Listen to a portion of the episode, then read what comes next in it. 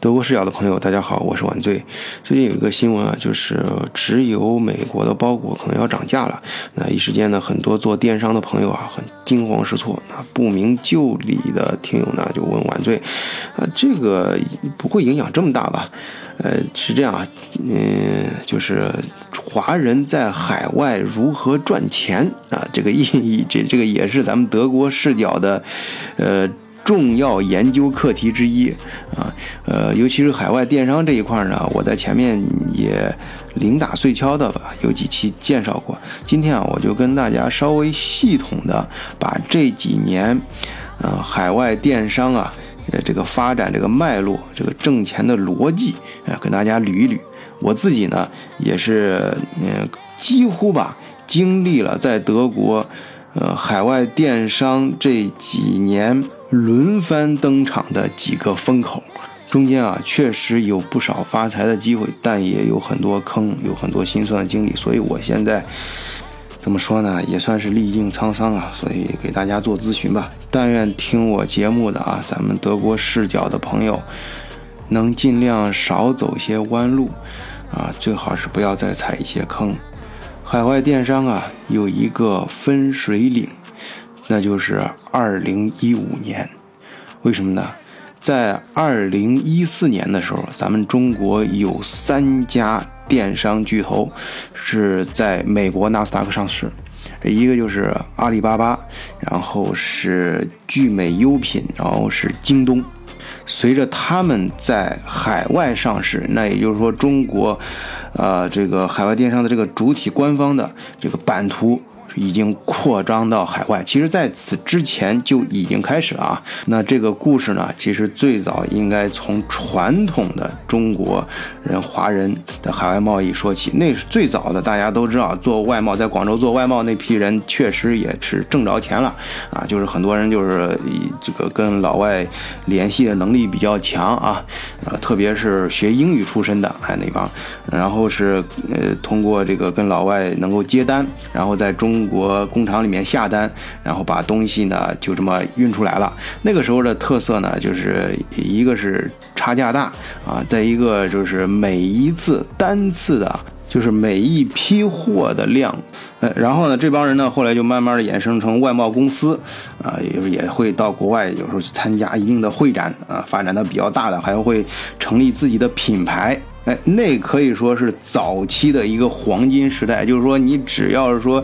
胆子大，跟老外能这个联系上啊，中国这个工厂也起来啊。那时候像阿里巴巴不就是这样一个需求起来的嘛？就是他阿里巴巴 就是想干掉这些。呃，做外贸的这些实体的人嘛，就是你们呃老外来中国找商品的话，直接上阿里巴巴就可以了，在阿里巴巴上直接可以给工厂下单。呃，但实际上啊，呃，在阿里巴巴上有相当一部分啊，呃，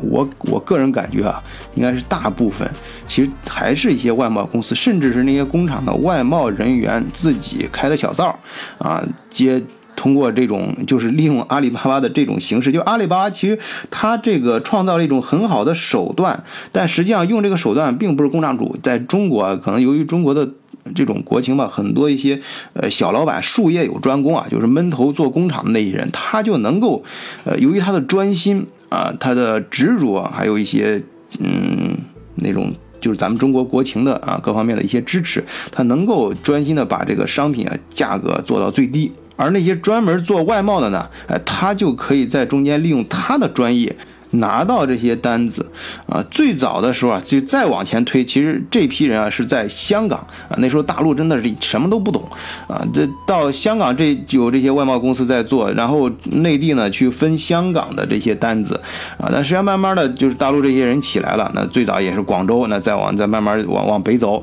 啊。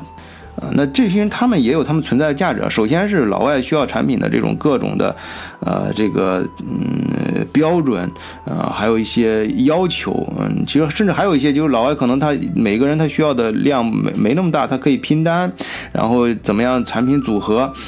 啊，当然这种传统的模式啊，直到今天还在继续。那有些做的越来越正规了，自己的品牌起来了，甚至往上游走，呃。建了或者买了一些工厂，那有的呢，是往下游走，在海外甚至建立了自己的分支机构。那这种呢，就是早期的啊，就是最最传统的这种贸易走呃线下分销的模式。那么这个时候，就是以阿里巴巴这个网站起来，就是呃老外很多老外到中国可以批量的去进货，就是比较大规模批量的啊。很多平常的小散户啊，甚至是一些工厂的外销人员，他们都可以直接参与，自己在家里弄个电脑就能够成立一个公司，像一个公司一样去运作，去甚至挣很多钱的啊，这样一个时期。好，经过这个时期，海外电商的序幕啊被逐渐拉开。好，这个序幕持续到什么时候呢？我个人觉得这个时间节点就是在二零零八年的时候啊，这个时候金融危机起来了，突然就发现传统的贸易不好做了，或者利润太低了，我忙来忙去，最后不挣钱，甚至还有可能要赔。那这个时候呢，怎么办呢？那市场整个压力下来之后，那就八仙过海，各显神通了啊，各有各的办法啊。那有些继续执着于传统方法的人呢，比如说他可以开辟新的战场，我们往非洲去啊，我往非洲我倒卖大卡车，然后一个卡车过去，中国可能淘汰了卡车，但是到非洲还继续能开，而且卡车里面可以塞各种各样的服装啊、食品，反正只要你能塞上的东西，到非洲那边都好卖啊，而且利润确实是非常大啊。但是在非洲做生意有个特点啊，就是你挣了钱。不一定能拿得回来啊！那个《战狼二》虽然中间有很多夸张的部分，但是关于非洲做生意这一块儿，在里面所反映出来的那个呃特点啊，基本上还是属实的。好，对传统贸易的这种冲击啊，其实不光是零八年经济危机的事，对于在全世界范围内，嗯，就是电就电商的逐渐兴起，对传统贸易的冲击都很大。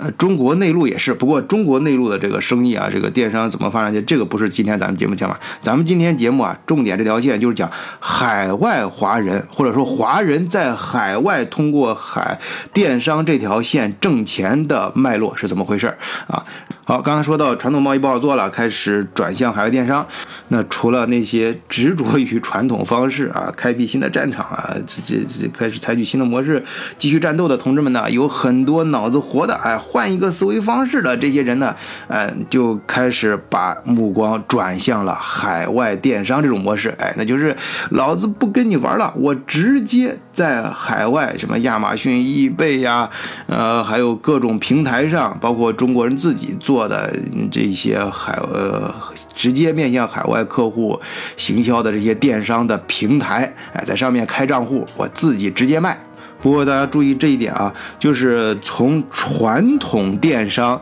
到呃中国大陆的华人朋友自己在海外开账户卖，中间还有一个大约我感觉是有一年、两年、三年，最多三年的一个过渡时期，就是海外的很多朋友啊，呃，就包括华人还有当地的老外啊，他们。开这个电商账户开始卖啊，然后到中国去找这帮传统的人去进货，有的是直接到中国工厂去进货，这有一个过渡时期。这个过渡时期表现什么呢？就刚才我提到，一个是他们开始就发现海外开电商的这些人啊，他。把传以前传统的线下的那些呃经销商就绕开了啊，直接就是开卖，呃，或者是传统的那些线下经销商脑子比较活，也也转到线上了啊。但是到中国去进货的时候，这个时候不跟以前不一样了，哎，就开始一个是它不需要大批量的进了啊，那些外贸公司啊它中间起的作用就越来越小了，它可以直接到工厂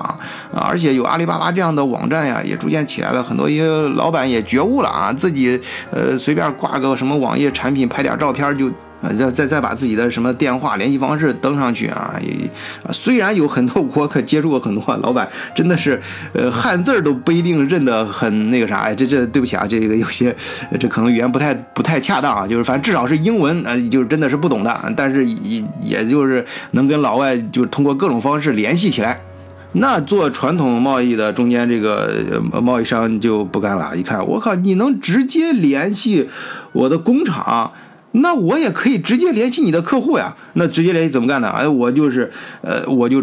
那我就直接在你家门口开店呗。那那那时候都都电商了嘛，那我就各种各样的电商平台，易贝、亚马逊这玩意儿，呃，刚开始看上去花里胡哨的，好像挺挺难的。后来一发现，跟中国的这个呃国内的淘宝什么比起来，那还是那个竞争激烈程度那小多了。那好，你不仁，我不义啊，你你让过我，那对不起，我也让过你了。当然，在这个过渡时期啊，更多的还是相互结合啊。比方说，我可以给你，你虽然也呃有时候绕过我，但是呢，你有些比如说你货呀什么搞不定，有时候也，嗯，就是大头那块还经过我嘛啊，我还是给你供货，只不过是我们的销售方式从线下变到了线上。也就是说，这个时期啊，随着越来越多的咱们大陆的朋友、华人，或者是在海外的华人跟国内的华人，咱们联手自己直接啊，开始在海外的各大电商是平台上终端开始终端销售。随着这个事情的越来越大啊，逐渐拉开了海外电商真正的发展阶段。那这真是。呃，不开始不要紧啊，一旦开始，那是一发不可收拾，后面的故事那就是波澜壮阔了。我在前面节目里面也经常提到过一个有意思的事情啊，就是我出了国，我才明白，就是为什么中国人买啥啥贵，中国人卖啥啥便宜。哎，我以前没出国的时候啊，总是觉得是老外欺负咱们，哎，后来才发现这是咱欺负老外。因为中国人首先是咱买啥啥贵啊，这事儿，你你中国人一弄就是一搞啥就是爆款。就是原来我对这个爆款什么这个这个这东西理解的不是很，就是现在也不能说理解的透彻啊。就是我有一次在一次展会上，德国展会上碰到一个哥们儿，神人啊，你你年龄不大，看上去挺年轻的，但是他说他很有钱。我说你呀年轻轻的怎么赚？他说其实他以前也是穷的叮当响，到处干啥啥不成，但是就去年做了一个爆款产品就富了，这不就直接带着团队到国外参加展会了？你看开玩笑呢这。他给我讲了他爆款是怎么做，其实。这个爆款啊，在国内我不知道这个淘宝什么是是国内这些做国内产品的人啊，呃，这个爆款是怎么定义的？他说他他就专门在海外找这些具有爆款特质的东西啊，就是一定要找。首先是这玩意儿，呃，在中国它不是说每个人都知道，但是呢，你可以跟中国人能接受的某一样东西又非常相似。还有一个最关键的东西啊，最关键的就是它的。产量是有限的啊，最好是来源于像德国这种国家啊，或者是像日本啊、韩国，就是跟中国的体量比它小得多，但是它的产品确实做得非常好啊。这个东西它在中国就盯着一样，它就是一种，然后是找这个三呃，就是开始三四个人，后来到七八个、十几个人，然后通过就是就是微商啊，这个淘宝或者是就各种方式开店就。在一个短时间内集中的去曝光这一个产品，他说一旦卖开，你想想啊，首先是大人家知道这个产品的人，再想进来去进货，对不起，他已经提前买断了。而且这个，我刚才说了嘛，像他都是找日本啊、韩国、还有德国这种，呃，本身它的工厂体量是有限的，你你去供中国这么大的一个市场。它的产量不可能一下子呃能跟得上，所以它在国内一旦把这打开之后，爆款做起来之后，它还能够呃保持非常大的甚至更多的利润。这跟国内做爆款的不一样啊，因为国内你像那些大电商好多做一些爆款，它它真的可能就是赔着钱卖的。到后面为了拉动销量吧，你进来买这个爆款的时候，同时也会顺带的花点其他钱。呃，反正种种就很辛苦，但是国外这不一样，他就闷着头只干一样东西。你像这几年大家可能，呃，我说几个东西啊，你肯定都有印象。你比如说什么小柑橘，就冬天那个小柑橘护手霜，那玩意儿不是康熙来了那个小 S 在上面晃了几下嘛，然后后来就成爆款了。再后来想有这个玻尿酸什么的等等，但这些东西都是。这些都不不是我说的那个爆款啊，像这些都是因为大家他都知道了，这些都太大了啊！我说那个嘛，就他他可以找啊，比如说某一样小化妆品，某一种眼霜啊，某一种甚至某一种唇膏啊，就一个小东西，开始大家可能都没听说的牌子，哎，他就。集中时间做它一到三个月，就集中在中国的各个这个电商平台上，甚至包括微商啊，你有好多可能人，你听说到这种东西的时候，你你想去挣进货的时候已经晚了，一个是进不到了，可能这市场上就没了，这东西已经卖光了啊。你再进到第二批，那就是第二个周期的时候，可能就是货量起来了，那大家都知道了，利润也低了啊，人家不做了，人家就就做那这头期的。然后是反过来啊，中国人卖啥啥贵啊！你卖的时候，你比如说，呃，以前那个最最经典的维生素啊，维生素原来这玩意儿是很贵的，十几美金，啊，中国人 直接给你上来之后，哇，这玩意儿在中国生产成本这么低啊，那直接先给你干到两三块，然后再一一块，然后甚至中国人有的人为了。做这个厂里有时候是做做出来先做出来效益嘛，可能玩资本那个层面了啊，我就赔着钱给你干，那不中国人这么干不就可就卖啥啥便宜嘛，就是卖啥啥便宜，然后买什么什么贵，就刚才我说那中国人一弄都是整什么盗爆款啊，你像呃这个世界上啊这。东西就产品以质量为名，就中国人特别喜欢的几个国家产品，像呃呃日韩系的，然后德德呃这个欧美系的，像德国的，呃包括像有些天然产品，像澳大利亚什么这些，他们的这个相对于中国来市场来说，他们的产真的是很很比较小的。中国市场市场太大了，十几任十几亿人，你开玩笑啊！而且中国人还好跟风啊，你知道什么东西，大家邻居啥都开始用了啊，他都也要用。哎，我这里花了这么几分钟时间，专门说这个中中国这个生意的特点之一吧。我们这么说还比较比较稳妥一点啊，就是特点之一啊。这个特点呢，就导致啊，就中国干什么事儿特别狠啊。所以随这个海外电商也一样啊，在海外开拓电商这事儿啊，一整就整得很狠，到什么地步？大家知道，前几年海外电商啊。江湖上啊流传着一个名号，就是叫海外十大电商。这我估计可能做国内，在国内跑生意圈人没听说过啊。我们在海外都知道，就是说在深圳、广州一带。趴着这么这个十个呃巨巨猛的这这十个电商公司有多猛呢？就是一弄就是这个大楼包一层，然后是呃几十就是上百个人，每人一台电脑，每台电脑都是同时操控着上百个海外电商的账户啊！就是你看到的海外亚马逊店，它一个比如一个。一个一个账户，你看它好像呃销量一般，一个月卖个几万块钱，但是它是几十个上百个，那它一一年的销量那是吓人的。就是以前呢，传统的时候，就很多工厂老板发现订单最大的是这个呃海老外啊，一些财大财大气粗的一些老外的呃 distributor 啊，就是这个海外的分销商吧啊，他们的动不动一上来一订几个集装箱什么的，哇，后来发现这个。最猛的量最大的是自己人订货的，就是广州什么那边搞海外电商的，就不你我你也不用那么复杂了，什么出口乱七八糟的，你就把货给我得了，我来订货，那个量更吓人，因为什么呢？你看海外你最大的是老外的分销商，其实他也就他无非是比如美国的分销商、德国分销商，他就是他那一片儿，但是广州那边趴那那个所谓的江湖上的十大海外电商，他一弄都是全球卖。它的市场是对全球的，包括什么非洲、亚非拉这些兄弟们。那你想，你一个地域的分销商，跟他全球做全球市场的比，那谁的量大？而且中国人干这事儿大的，这个量大的吓死你！我跟你说，有的时候他瞄准一种产品，就刚才说爆款那个方法，他怼着一个产品之后，你你一个工厂有时候都不一定能供得上。啊，他都几个工厂同时做，他要追求短时间内就大家销售热度起来的时候啊，短时间内把那个量上来。说到这儿啊，我这个插一嘴啊，题外话，就是咱中国人啊，就是讲老子这个中庸之道啊，这个这个什么还有孔子这一套什么温廉廉恭俭让啊等等吧这种，但其实做生意啊，最不讲究中庸之道的就是咱中国人。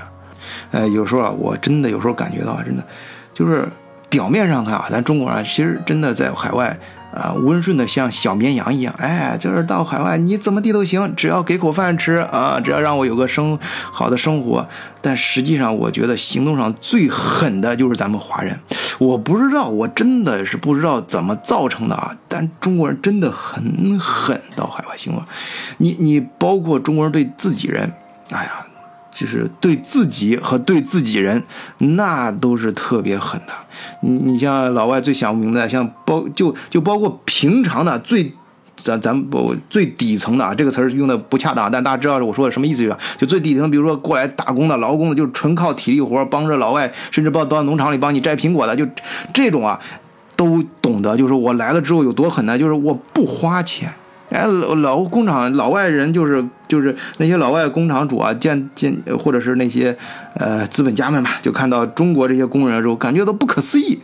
一是下班之后从来不去酒吧啊，这都不说了，就是平常节假日是从来就不消费啊，挣了工资就是往家，然后嗯，然后呢就是这个。呃呃，加班呃，能加班就加班啊！你要 你跟老不一样。我前面有几期节目不是讲到嘛？我们有一次给宝马给宝马做活的时候，呃，在包了那个德国人一个呃，就是非常现代化的一个车间嘛，因为宝马的货嘛，也比较讲究。呃，在里面干活，开叉这哥们儿周六让他加班，一天给他八百欧元，他不干啊，说要陪他女朋友啊。这这，我估计中国的好多女朋友听了之后可能会羡羡慕这这样的男朋友啊。呃，这哥们儿心目中这个爱情的位置啊，那真的是摆到第第一位了。一天八百美金不，一天八百欧元不干啊，要要去陪陪女朋友。那中国那就不可能，中国人那加一听说你你你那个不让加班了，那就是最沮丧的事情。包括我自己啊，我都不知道我身上为什么就带有这样的基因啊。就是在工厂打工的时候，我们一到这个八点干够八个小时要下班的时候，那如果是听到这个工头不给自己。加班的这个指示就是没有加班的机会，那就相当沮丧，可以说是垂头丧气啊！这个呃下班了，就是一路回家，这个这个精神状态就不好。你就想像我们这样最底层的人都有这种特质，那上面人家掌握大量资本的啊，这个这个这个中国这些所谓这些这大电商做到一定程度的，在海外干起来的时候，那个规模。啊，那个深入的程度啊，那个就是把每个人、每个智慧、每个点子啊，每一个这个劳动力用到极致的程度，把你这个产品的价格压到极致的程度啊，把你这个量在短时期、短时期内给你拉起来那个程度，那你老外就别说他跟你竞争了，他想都不敢想啊，那个速度、那个量，那老外我跟你说，那不是瞠目结舌，那他要知道。那些真实的数据之后，我跟你说，那老外那眼珠子都给他惊爆了。好，按照这种方式啊，这样子发展起来啊，这中间就需要两个配套设施啊，一个就是物流方面的，哎，就是你这量大量的集装箱的规模，啪运到海外，开始分销给各个呃你的顾客，就直接是这边大电商对 C 端。那就要解决最后一公里，这这个一公里是一个象征词啊，就是货到了呃目的地的国家之后，如何通过当地的快递分销到各个的这个顾客终端客户的手上，这里面就催生了海外电商的一个重要节点，就是海外仓，那就是我刚才在开篇的时候提到的这海外电商的一个分水岭，就是。二零一五年，就是二，因为二零一四年的时候，呃，就随着这个中国的阿里巴巴、京东、聚美优品这样的大巨头在海外上市，这个电商版图自己的电商版图扩出去了，由此催生和带动的海外电商的这个规模又是往上 update 了，升级了，这直接干到这个集团化的这个水平了。就是海外电商那时候大电商，我听说那时候那时候到什么程度啊？就是，呃，就是嗯嗯，就是广州、深圳一带。普通的这样一个微信圈儿，就是拉一个群吧，就群里面我放一个消息啊，我们要开一个电商大会啊，就告教你怎么上货，怎么就是遇到这个怎么解决问题的这些，这一一张门票一千块钱两千块钱，然后是在五分钟之内，这五百人的群直接报名满。那么为什么说是一五年是一个分水岭？这个分水岭只只体现了我给大家举一个呃比较形象的啊，我自己也能切身感觉到的，你像。一五年之前啊，就是就是可以说就是一一四年那那三大上市之前啊，呃，之前呢就是也有也有零星好多这个就是刚刚火起来的时候，好多人直接就传统贸易不好做了，好多人直接在海外这个平台上开店，直接销售东西的时候，那时候呢，你在海外的华人呢，只要是说家里有个车库啊，十几平米啊，二几呃呃几几大的几十平米就就能够开干了啊，就是。帮国内的这些海外电商发货，就是他们这空运或者是大的，就是成集装箱运过来的，然后在这儿囤到这儿，你开始每天打成小包裹往外发，一个包裹挣一个包裹包包裹挣分拣费，挣这个包裹费嘛，最后在快递上中间再挣点差价啊。当然这个生意现在也在干啊，但是到一五年的时候就出现什么，就出现这种规模化的，就是你一般的就是弄个车库就能干的。这种规模的就很难再入行了，就是大的电商起来了，大的海外电商，他把价格直接压起来，你小的电商小规模的你就没法做了，你那个量啊，你就是赔钱的，你你卖你就是赔玩的。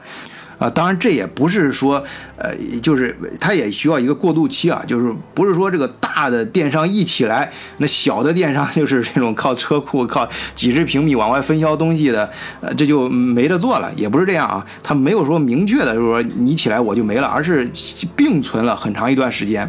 其实你包括后面起来的，你像中国这几个海海外，呃，就是海外仓吧，比较就只要欧洲这边我们经常听说的啊，像像什么最早的出口易啊，什么斑斑马国际，呃，像欧洲这边的飞鸟，还有那个像德国这边在卡尔苏尔就利用这个边界德法边界上面设一个仓库，两边都能够拿到比较好的快递价格的，像这个第四方，哎，第四方就就这么干的吧。还有我自己也有不少朋友啊，就是已经规模干到很大了，可能没有大到就整个品牌在中国都能立起来。这有些他们他们有些起家的时候就是学生宿舍，在自己学生宿舍里面做做这种海外仓分，帮助国内这些电商呃分发产品，就每天打打包呃送，就是跟康当地的快递公司结合，就就这一套。啊，越干越大。像我刚才提到这几个，都是自己自己从海外，就是从这条这这个圈这条线里面演，就逐渐一点一点发展起来的。呃，然后逐呃开到仓库，然后后来发现不行，这个网络在全球建啊，就是因为中国的电商已经发展到全球嘛。我刚才说了一卖都是让全球面对全球市场做爆款，那相应的你的物流也得配套到全球各个角落啊。那整个这个角落，那中间要有一个指挥神经啊，要而且在。中国说呃是呃这个物品进集装箱收货的时候，上传的时候，你要有人做质量把关，那就这个中心很就在中国了啊。所以这几大海外电商，它慢慢它这个总部也会设在中国。当然后来你像还有出口易什么这种，它就是半路杀出来的嘛，就是从。其他的传统的物流行业就是硬杀转转型进来，呃，再拉几个什么易贝的、什么阿里巴巴的，或者是就是不是就这种的，他们还比较拉这个喜欢拉什么像啊亚马逊的、呃海外易贝的这些海外电商公司的一些高管进来啊，一块再成立新的公司，呃，看中这个市场嘛，做海外仓，这些呢上规模啊，大量开始干的这些事儿啊，都是到二零一五年以后。也就是说，像我们这个海呃海外的这些朋友啊，在二零一五年的时候，如果想起来干海外仓这事儿啊，那时候你上来就得啊，就首先是得有一批资金砸下去啊，你起码要砸个呃。两三千平米以上的仓库嘛，反正在那个时候我们经过计算啊，就是如果是一切都按照市场正规的成本去计算的话，那么你只有上来是八千平米以上的海外仓才可能会啊盈利啊，这是一个呃就是 e e n break，我们叫那个创业公司叫那个 e n break，就是你的呃营营收呃平衡点。那么你像你在在这个时间点之前的啊，那些就是你弄个仓仓库，随便整个什么，不管多大规模仓库就能开干的那个时代已经一去不复返了。也就是说，在二零一五年的时候，如果你的海外仓还没有发展起来，那么往后面你想再在这个行业里面立住脚就很难很难了，因为它不仅是涉及到规模，还涉及到相应的呃这个。对货的处理啊，报关清关呐，啊，怎安排这些货怎么出来？你在甚至在国内收货的时候都要有一定的啊这种能力。所以在这个分水岭这个时间点开始，你一些小规模的小资本的你就很难玩了。哎，那么同样啊，就是刚才我就是提到那个。哎，算是无可奈何啊。就是反正这种现象，就是中国人做什么事儿都做的特别狠。中国真的，中国人的狠呐，那真的是表现在行动上，那是真的狠，那根本就不是说。就不是嘴上的，嘴上的可能中国人都是客客气气的，就是老外很闹闹到中国做生意的时候闹不明白嘛，就是跟中国人商量什么事儿都说好，哎，都是笑。包括我现在我自己都都遇到这种情况，就是跟中国人谈什么事儿，当时都是哎，好好，很好，很好，你放心吧，你这事儿没问题，或者是什么的。但是这个好究竟是不好还是好呢？不知道，因为好和不好，中国人嘴上都会告诉你好，行和不行，嘴上都会告诉你行。但是扭过头背后干的事儿，那可是非常非常狠。不管是资本，还是就是做小生意的，还是做大生意的，啊，是中间是空手套白狼做这个倒手贸易的，还是自己搞生产的，那真的是狠，实实在在的狠。我总是隐隐约约的感觉到啊，中国很多工厂老板，他都是心里面的逻辑都是一将成名万骨枯啊，就基本上是这个意思啊。当然，这个随着时代的发展，这个人的这个呃观念也在发生变化。我刚刚说的是那个时期，那经历过那个时期血腥战斗的朋友啊，应该对我说的这个意思啊是有所体会的。那。这种狠呢，还表现在有就是对海外一些政策的漏洞上。你比如说到我们把这个翻倒卖假货的智慧，哎，这个智慧可是深了去了啊，各种各样，就是很多真的是跟真货做的一模一样，或者是怎么钻你法律空子，啊，怎么能够逃过当地的税啊？这些事儿一旦抓住一个，那也是发挥到极致，干到你底漏，干到这老外 想不到的程度。那这个我自己也经历过，这这抓住一个漏洞，比如说送包裹的时候，包裹单的有的时候一个漏洞，那真的是给你干个透心凉。我他不管他妈老外还是自己人，他妈往死里干。我我我自己可真是经历过。还有你比如说。可能做这圈儿，在这圈里干这事儿的朋友也不少啊。就是，你比方有时候到某些国家，嗯，中国的商品给你征收关税比较高的，咱换个国家换标呗。就是到每个地区，有的是，也那个像一些老外操作的时候，还嗯还比较那个什么，还还象征性的拉到那个第三方的一个呃第三国家的一个工厂去换一下标，换一下什么来这样弄一下。啊，中国人干的时候狠狠，直接就是还是就。在深圳就直接贴其他国家的标了，这这这这这里应外合，中间的手续就直接就省了，直接就从中国拉出来的。但是到到关之后报关直接就报的是另外一个国家，那这种中国的货量还很大，一弄都是半条船。我那最后出事了之后，可不就事儿非常大嘛？那德国人最后秋后算账的时候，那真是我认识，我身边有这样的朋友啊，因为这事儿栽栽进去的。嗯，这我就不说了，因为哥们儿其实挺惨的啊。这反正身为中国人吧，也是自也是，我们也都是一个朋友圈的。然后现在啥也不说，希望哥们儿这事儿啊能早点过去啊，人生能够有新的开始。那这里面还有一个比较大规模的事情啊，这是这是这个事情啊，直接关系到海外电商是如何进入下一个阶段的。呃，对，说这个事儿之前啊，也顺便，呃，说一下刚才补充一下，刚才不是说，呃，中国这个海外电商亮起来之后，需要两个配套的东西嘛？一个是物流，物流呢就是像通过海外仓这样一个极具嗯代表性的这样一个节点的呃崛起，啊，迅迅速如就是二零一五年井喷式的这一年井喷式的发展，然后另外一个配套呢就是相应的金融体系。哎，你你比如说，就就老外那行，你我咱们直接在海外各个地方面对终端客户卖东西了，那钱怎么回到大陆啊？就是哎，这个时候就有出现了像 PayPal 什么国际上的支付手段，那几年不是有很多中国人也在做相关的生意嘛？就如何把老外这些终端客户的钱收集起来。打到国内啊，你国内是做海外电商的这些人怎么能够收到这个钱？你东西卖出去，你不能，你钱你不能趴在呃海外账户上，你要回来继续进货，然后像滚雪球似的发展嘛？哎，就各种支付手段的崛起啊，就是这个可能，呃，很多朋友就没有听说了，可能知道的比较不干这一行，你知道的比较少。但是你可以感觉到那几年咱们国家的外汇啊，那是打着滚的往上走。那就感觉以前中国那个外汇挣钱的速度啊，那就是，就是，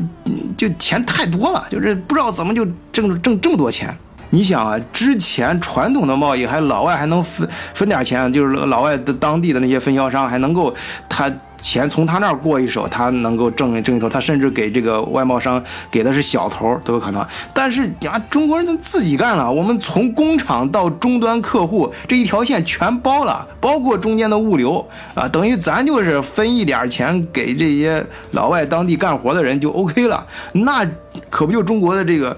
挣外汇的速度，那就有一个质的飞跃啊，那一下挣外汇就特别多啊。那几年，大家出国留学的和和和或者跟国外你有打交道的人也能感觉到啊，啊，就是就是这个换汇是非常简单的一件事儿，就是你到银行，你说需要外汇拿人民币就直接换了啊。那个时候也有。也有什么出国扫货这一说啊？掂着外汇到国外来旅游了，一买劳力士买一串，两两个胳膊带满啊！买 LV 包什么古奇的包都是一买买一沓啊！这个是十十几个小情人，一人送一个啊！在这个阶段，电商挣钱的主要逻辑就是在两个方面嘛，一方面咱这个量大，去掉了传统的那些中间商乱七八糟的，直接销售给终端客户，那中间实际上中间的利润还是那么多，它甚至整。个利润的绝对数字变小了，但是中国人能拿的这个份儿、这个分量更大了，而且所有资源都集中在咱华人自己手里面，量可以做得更大了。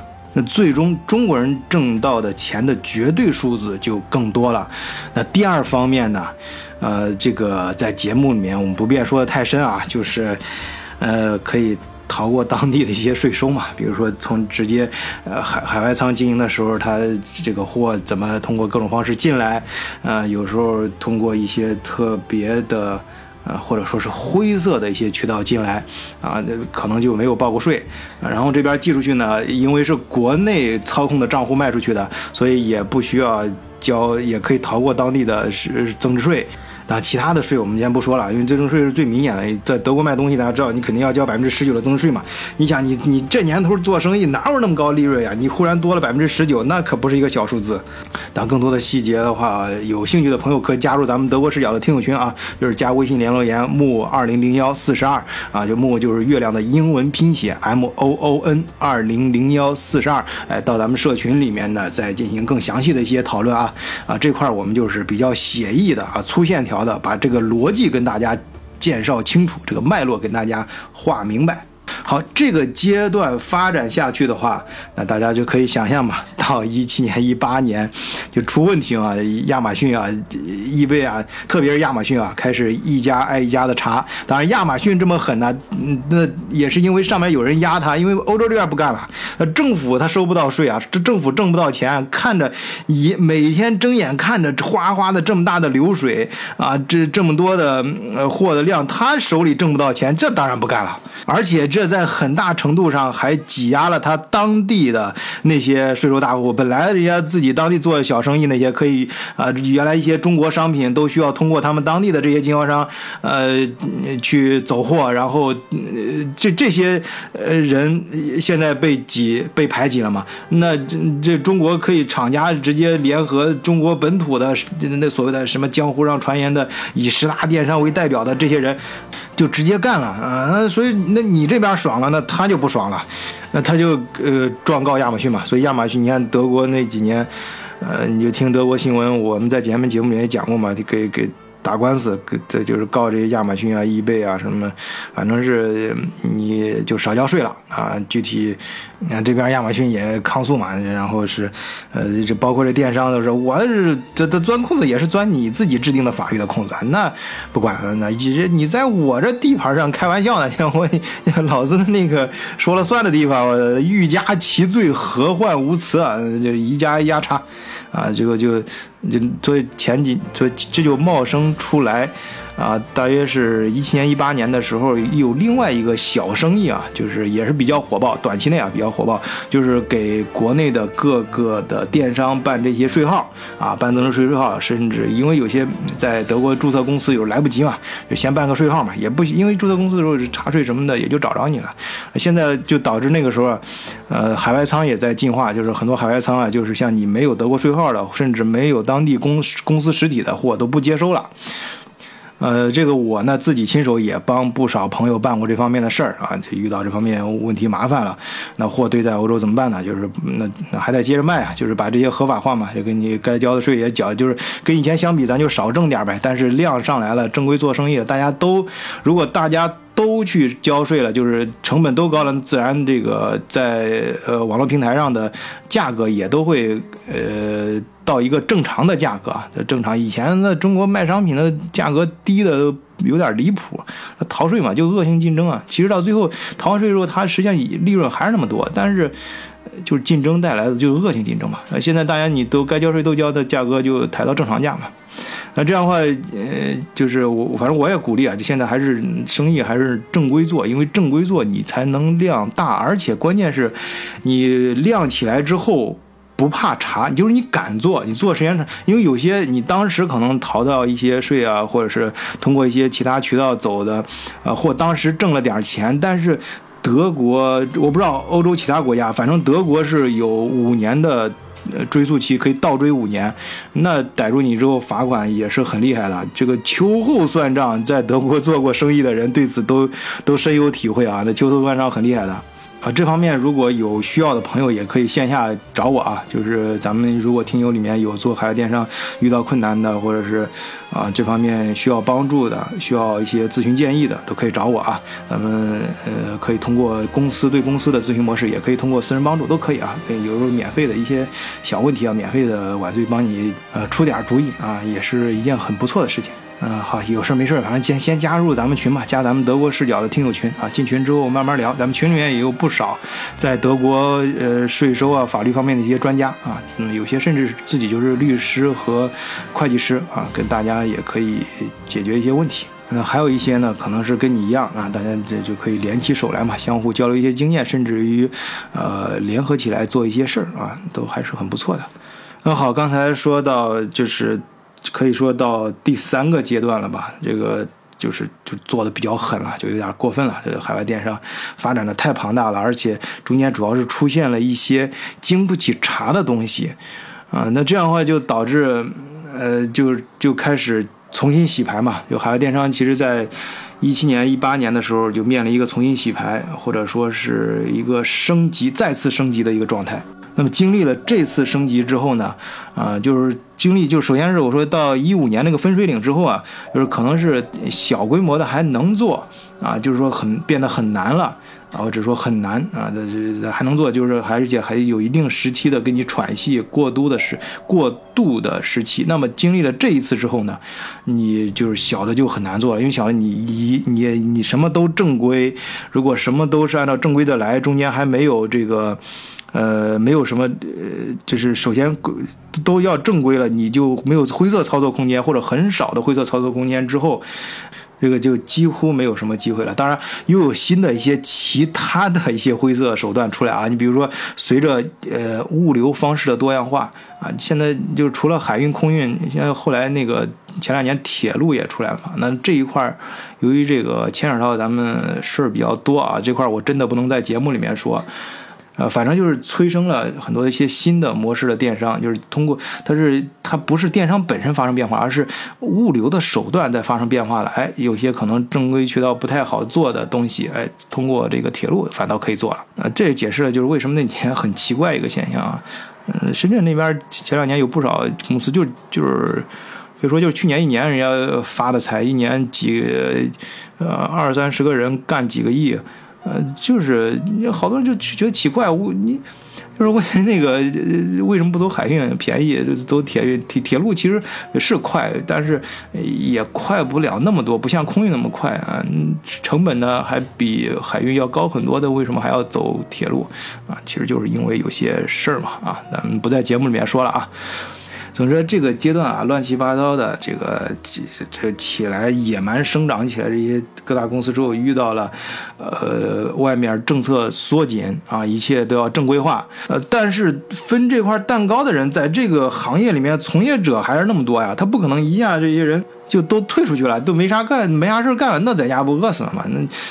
哎，随着就是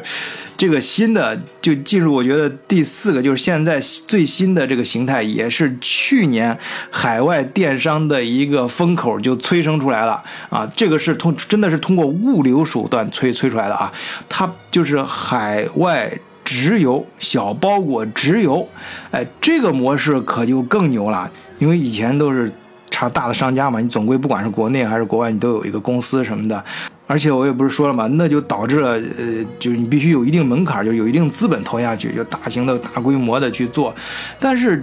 有的人就中国人特别就聪明，你不能不佩服中国人这个做生意的这个头脑，他就反向思维啊，就我不不仅我不不跟你比规模大，我反而做到更小，小到什么程程度呢？我就自己家，我在家里这一片，比如说，呃，我就一个人，我家里，而且也不一定要沿海了。那反正这个现在中国信息也透明化了嘛，大家很多一些信息在内地也都知道了。内地一些城市，比如说我在四川，哎，我四川我旁边这个我旁边就有一个工厂，就专门是呃做这这个做各种小包的，哎，那这个工厂，呃，我或者他这个大批发市场在那儿，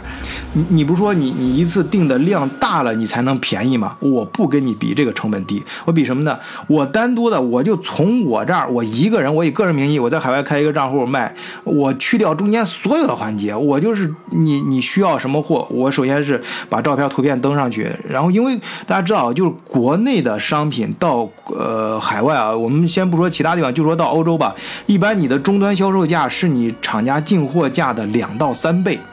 不是说这个利润空间这么大，而是说你必须是卖到这个价，你扣除中间的各种各样的运输成本、关税、乱七八糟的，你才能够达到收支平衡，你才有可能挣钱。那么好，相对于这个价格中间的比例来说，其实中国它那个。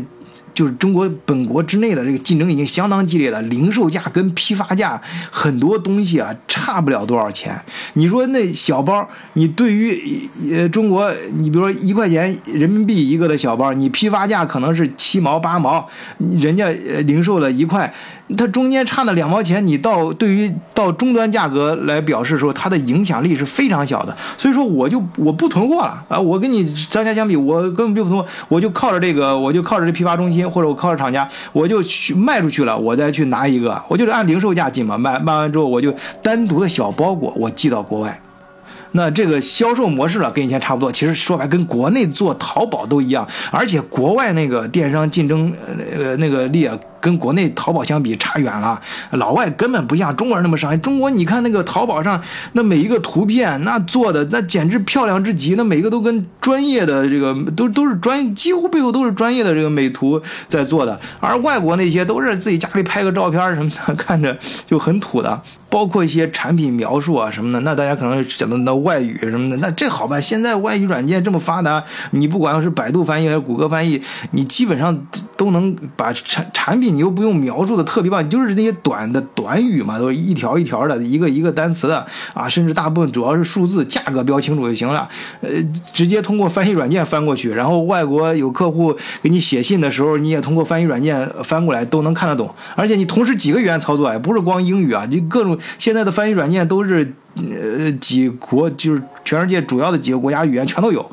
你直接按照这个模式在当地用当地语言开网店就行了，然后卖的时候就直接他要什么，你从国内给他发小包裹寄过去就 OK。那这里面大家肯定都听出来了，其中一个很关键的就是在于海外直邮的小包裹的成本降低，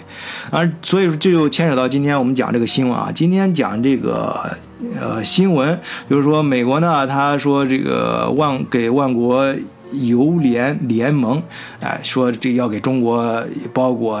加邮费，啊，他这个外国外媒上怎么写呢？因为这个邮费呢，是因为啊，对中国的低价这个呃这个费率源于万万国邮政联盟一八七四年的一项国际邮政条款，啊，是目前呃目的是为了支持贫穷国家啊等等，呃。这个原因啊，我觉得，当然我没看媒体上这么说啊，我估计其他媒体也不敢像我这样后面将要说的这个话。这个，呃，这就是我不能说他这个错，这个国外媒啊，这只能说站在他们这些大人物，所谓大人物的这些视角看，可能也就是能看到的，也就是这种政策的原因。但实际上，对于我这种亲身经历过这些，而且以咱们平头老百姓的视角来看，搞得好像是他们对咱中国人施舍啊，给咱的这些什么优惠政策，导致了咱这海外邮邮递的小包裹价格降低了。这狗屁，在我看来就他妈狗屁！我跟你说，这完全是因为咱们中国老百姓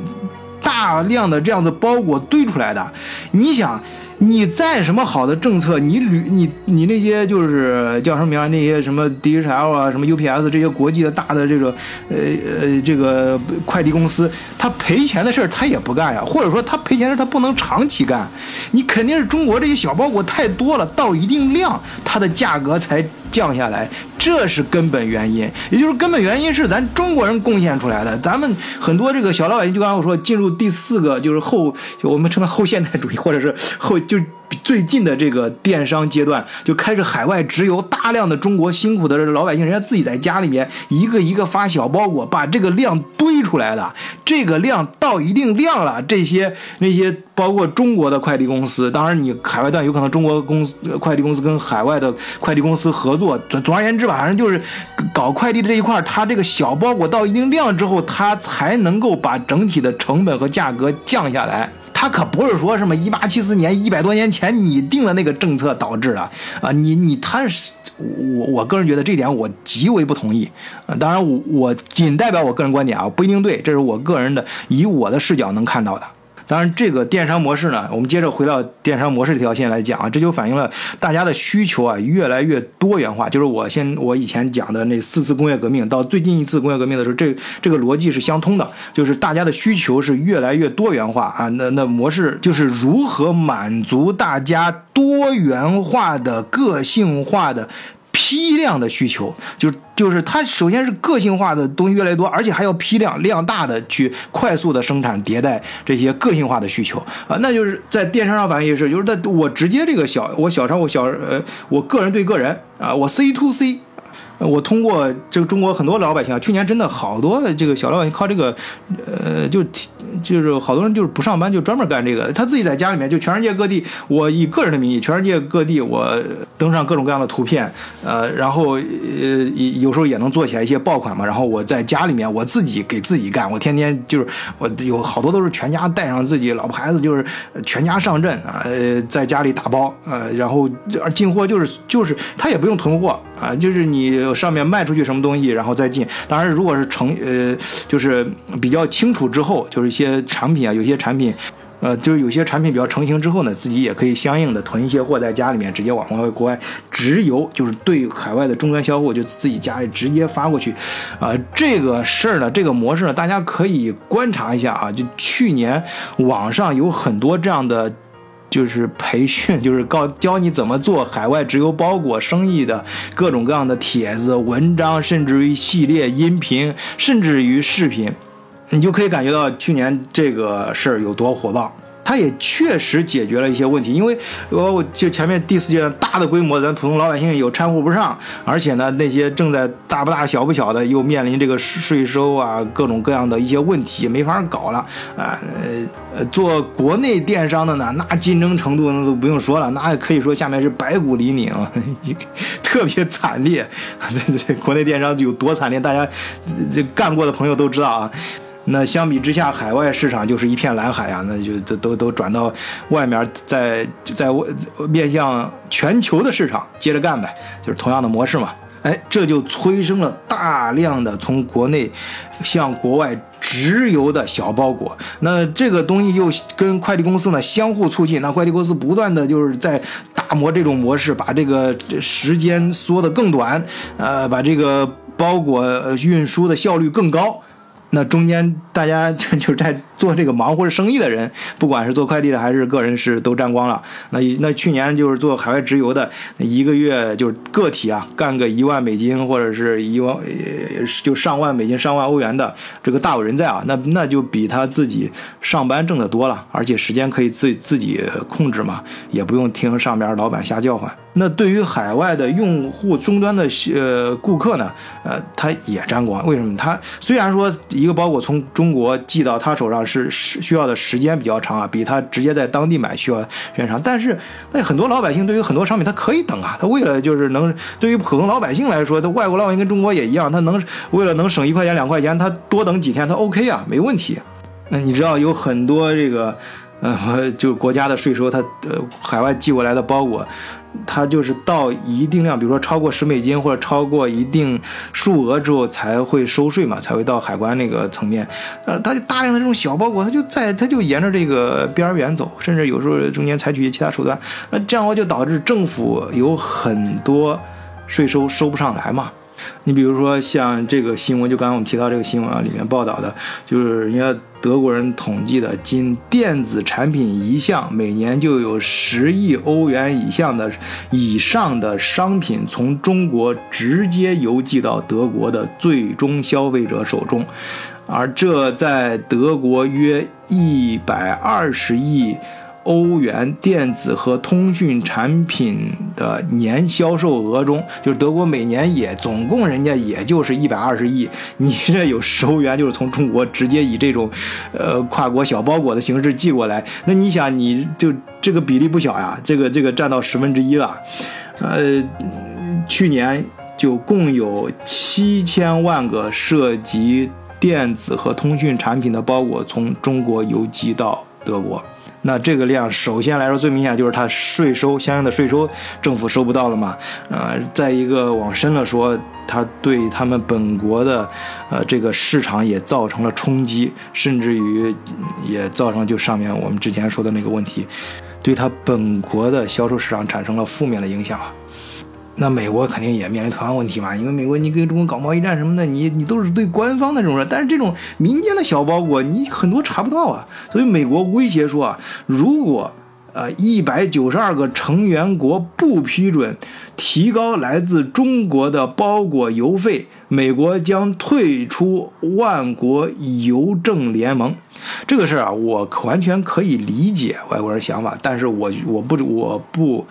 我不认同他的这个逻辑，原因就是刚才我说的嘛。我觉得这这个这个包裹什么价格低，倒不是你说你给我们中国人什么政策，而是咱中国人的包裹，我们自己靠自己的勤劳，我们发的多，你这个快递公司才能够把这个价格价格降下来，这是根本逻辑。哎，说到这儿就还是意犹未尽，很很想再深入聊一些这方面的问题，但是呢。一个是时间原因，在一个节目平台不宜说太多，也希望大家最后也是再一次邀请大家加入德国视角的听友群，咱们在群里面可以，或者是跟晚醉私下，我们可以把有些问题说得更透啊，甚至于呃你面临这方面的问题啊，我们可以一块儿想啊解决方案。好，关于海外电商发展的啊这几年发展的脉络和我总结的这四大阶段啊，今天就跟大伙儿聊到这里，谢谢大家。再见。